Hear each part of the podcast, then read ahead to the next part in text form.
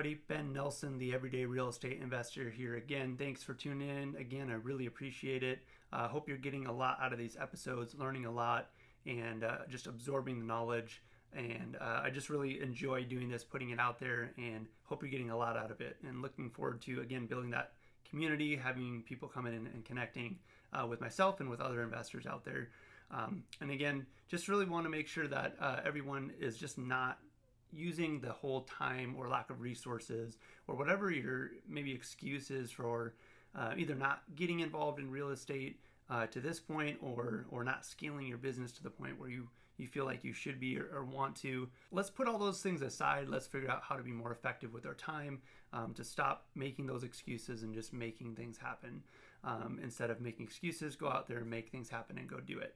Um, so that's the, really the heart behind this is, is just to try to encourage and and build a community and provide resources and all of that stuff to be able to, to spur everybody to do that. Again, whether you want to be full-time and that's a goal, or if you just are trying to stay, um, you're just maybe busy with family or business or, you know, professional career, whatever that looks like, and you just want to add it in and just haven't been able to find the time. Let's find the time to do it, okay? Let's get down to business. Let's let's find ways to make it happen. There are ways to be involved in real estate, even with a limited amount of time and resources. You just got to figure out who to connect with and how to make that happen. So let's let's do that. Let me know how I can help make that happen for you. Uh, today we're going to talk about being a deal detective and finding opportunities that others miss. There, it's really uh, there's I'm going to go over five things here. They might sound fairly uh, basic and simple, but I really want you to think deeply on these because these are places where I think people miss a lot of opportunities. I know they miss a lot of opportunities because they're not looking at the right things or they're just not looking closely enough. So we're going to dive right into these. I'm going to probably, this is going to be maybe a little bit shorter episode, uh, but I hope you can absorb this stuff and think about it and put it into practice. This is going to be more, um, a lot of these are going to be more in the lines of someone that's maybe a little bit more active as an investor. They're they're spending a little bit more time than maybe than maybe your passive investor, um, but they're important nonetheless. I think they can play out in different ways, even if you're not like a full time or as actively involved in deal finding.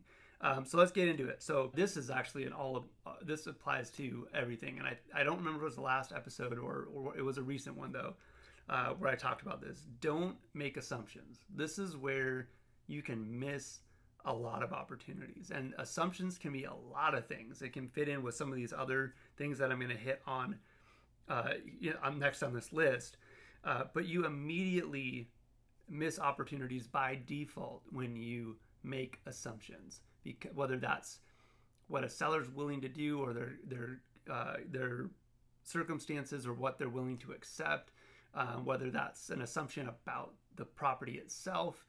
Uh, when you start making assumptions without actually doing the digging on it, you're going to miss stuff. I can't do that with that property. There, that's not a possibility with that property. Well, did you check what is possible with that? Did you check zoning? Did you check what's allowed? Um, did you check codes, right? Uh, oh, the seller would never do that. Uh, well, did you actually ask, right? So don't make assumptions. Assumptions are the probably the biggest way that people miss opportunities, and they overlook things because they're assuming something can or can't happen or does or does not need to happen uh, for a deal to happen. And and you you might be right, but you also might be wrong. And that's how you're going to miss opportunities. So that's a that's a big one for sure. Uh, second one is consider the terms. So uh, a lot of investors will be, you know, and that's where a lot of people start, right? You start with, um, I got to buy at a price X amount under uh, market value because I have to be able to put money into it and then refinance it or or resell it or or whatever. And there's nothing that's not there's nothing necessarily wrong with that. But if you stop there and you you don't t- take the time to really kind of get think about it creatively and what are some other solutions to a situation, you're gonna miss an opportunity to put some deals together because you are assuming that the price is the biggest piece of the puzzle. And and a lot of times, I mean, price is important, but depending on what else, what you're putting together, price is only one, well, always price is only one one factor, uh, but it may or may not be the biggest factor. Um, if you're able to talk to the seller about seller financing, what do those terms look like if they're willing to do that? I mean, are they willing to do something really long-term at a low interest rate? Okay, now prices may be less important. Are they willing to defer payments for a little bit while you do something to the property? Are you willing? Are they willing to take a really, really low down payment? And and I'm not throwing those things out there as just a pie in the sky, you know, sellers would never do that kind of thing. This this is stuff that I've done. This is stuff that people that I know have done. Uh, so it can be done. And if you're, again, going back to number one, if you're making assumptions that those things will never come together, like the seller would never take a low down payment or long term, or whatever that term is, you're already making that assumption. You've already missed the deal in that sense. But again, if you're just looking at the the cat, the price as the only term and versus the value, uh, you're going to miss a lot of opportunities as well, um, because you're gonna you're gonna miss those seller carry opportunities. You're gonna miss those opportunities for, you know, a lower down payment or all sorts of other things because you're not looking at uh, the the whole possibility. You're only looking at Uh, one term. Uh, so consider the terms. Know the possibilities. This is a big one. This is this goes to zoning and land use and trends and uh, where things are are headed. So one of the deals that I've done, uh, this was a, a big one. I I missed. Well, I almost missed out. I made an offer on it, and I, I actually had my offer declined several times. Uh, fortunately, the deal fell apart. Unfortunately for me, uh, the deal fell apart a few times, uh, and I ended up getting it later. And then I, I, I fixed this property up and remodeled it. It was a single family home on a large lot. And I ended up uh, building an accessory dwelling unit uh, next to it. So if you don't know what an accessory dwelling unit is, it's a uh, additional structure on the same parcel that is um, subservient in some way to the, to the main home. It's usually smaller in size um than the the main home by a certain percentage. Uh, there's some parameters around what that looks like depending on your jurisdiction, but uh I was able to build a completely detached accessory dwelling unit. It actually looks like a single family home. And I was okay so I don't do my own ground up construction. I hire a general contractor. I just don't have the the time or the desire to deal with that side of it, so I I hire someone to do that. And I was so I was on the job site just checking in on it, just for fun, just to see what was going on, but I wasn't managing it. And the the the little amount of time I was there, I cannot, I don't even know how many times I heard someone drive by, they stop the car and they look at me and they say, I didn't know you could do that. I would have bought that if I would have known you could have done that. They missed the opportunity, right? So they didn't know what could be done, what could be there. They didn't see, they only saw what was there. And so, you know, they're running numbers based on, well, I got to remodel this single family home and it's only worth this much when I'm done and it needs all this work, you know, and it didn't pencil. But as soon as you add the ability to add a, a second unit, basically another single family home on the same lot, it completely changes the scenario of the value. It complete, completely changes the scenario of the cash flow. And I was able to see a deal that other people Uh, were not able to see. And and I, I had to have been at least a half a dozen people, and I was there very limited, uh, very limited amount of time um, that stopped me and said, I didn't know that that could, that could happen there. So know zoning, know what's happening, know what's changing, because zoning and, and land use is is always changing, and there's they're trying to rezone stuff and create density um, and do different things. So if you know what's happening, if you know what's coming Um, down the road and how what changes are being made, you can spot those opportunities uh, before other people uh, can spot them. And this is, I mean, this one wasn't even one, the zoning hadn't even changed. It just, I happened to know zoning in the area, and I, and I knew what was going on and what was allowed, and um, and other people didn't. So um, you know that stuff, you see opportunity that other people uh, do not see. I actually know there was another developer, local developer, that um, there was a property on the market for, I think it was on the market for like a year or something like that. And um, lots of people pa- passed on it. I think there was a stream corridor or something like that going on with the property. So it was a larger property, but you, you didn't, you couldn't supposedly get as many lots on there as uh, what you, it, it seemed at first glance, because you had to deal, deal with this stream corridor. Well, they were able to come in and look at it with a creative set of eyes, and they did uh, what's called lot size averaging. I think, you know, I don't know all the details of this project, but I think that was a, a big piece of it.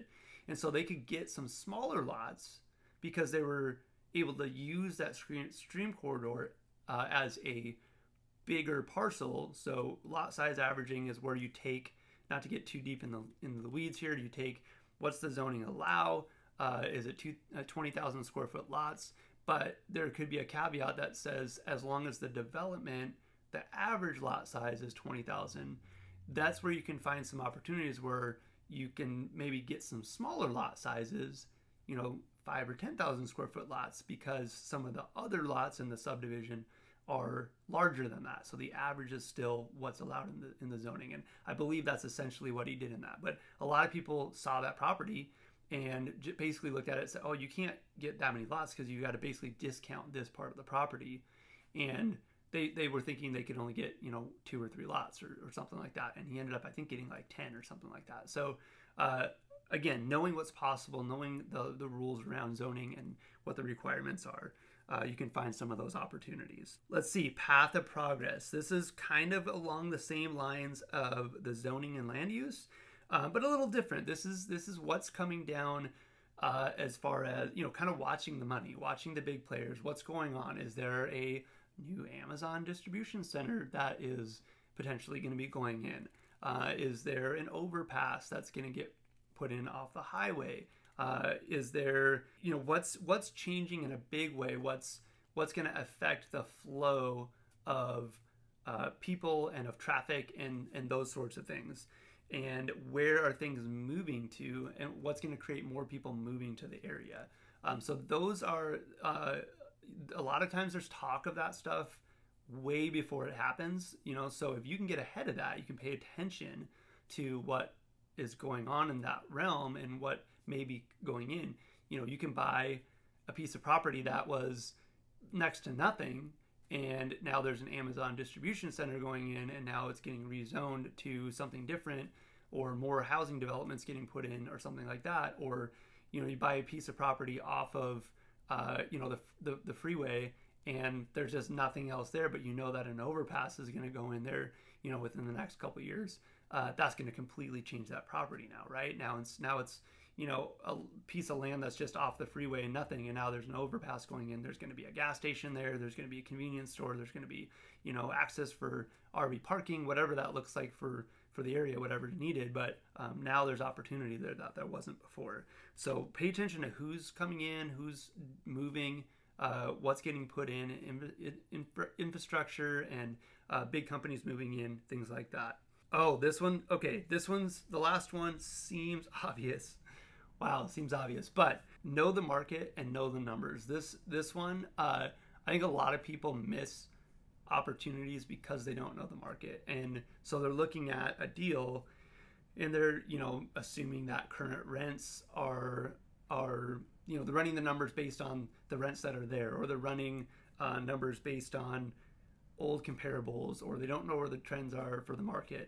Um, all of those things are, are important. If you're running your number, your your analysis is only going to be as good as your numbers, right? So if you're using data that's not correct, or that's old or outdated, uh, and you don't know what could be, right, then you are going to not be able to analyze that property uh, correctly, and you're going to miss opportunity because you're not aware of what current values are. Um, and again, that's I mean, that seems obvious, uh, but that's a big part of of finding deals. And I see people miss deals all the time because they just don't understand the market and understand the numbers. So knowing the numbers, knowing the trends, knowing what the market's doing, uh, having being up to date on what's going on with rents and sales and all that stuff is super important, so that you're not missing opportunities on uh, on what could be. Um, you know, especially like you're looking at a development deal, say, and you know you're you're trying to be you want to be conservative, right? But if you think, oh hey, I'm going to buy this, I'm going to get four extra lots. You if you're running comps and you're you know think that resale on those are you know five fifty say for a resale, uh, and really they're more like six. That's a big difference. That's the difference between a deal and not a deal, right? I mean, it's, it could be because that's that's on four four houses, that's two hundred thousand dollars of of profit. That could be, you could be passing on something that's a pretty decent deal, um, because you're just not up on the current data, or you're um, undervaluing what could be there. Um, it, so the last thing, I mean, the thing that I wanted to kind of leave with is that deals are often not just found. They're created. And the way that you create deals is uh, by being a detective and looking at all of these things and being creative and figuring out, can you involve the seller in the financing? Can you, are they willing to be involved in the terms? What do those terms look like? And massaging those to make it work for them and for you. Uh, you know, knowing what the zoning allows, knowing what you can do there, creating possibilities by, you know, knowing what you can turn something into instead of what is just there. You know, knowing what's coming down the pipeline and and what changes are coming, and um, you know, all of those things that are changing in your community and in the markets that you're looking in.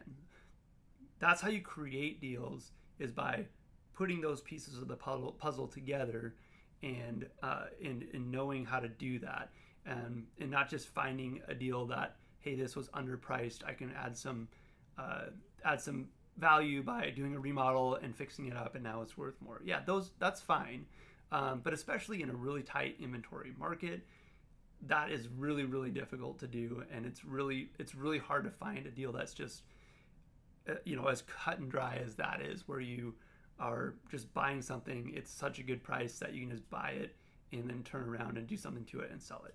Most of it is going to involve you creating some sort of value uh, that other people don't see, um, it, because that's how uh, you're going to be able to find those opportunities, is is being able to look at those things, being able to put those things together, and uh, and find a way to create a deal between the terms, between the zoning, between your financing package, all of that stuff that other people haven't been able to see and haven't been able to put together. So I hope that's helpful to you. Um, I'm again, just kind of recapping, don't make assumptions, consider the terms, know the possibilities, know your zoning, what you can do with the property, follow the path of progress, where are things headed, and know the market, know your numbers, so you're running the right right numbers.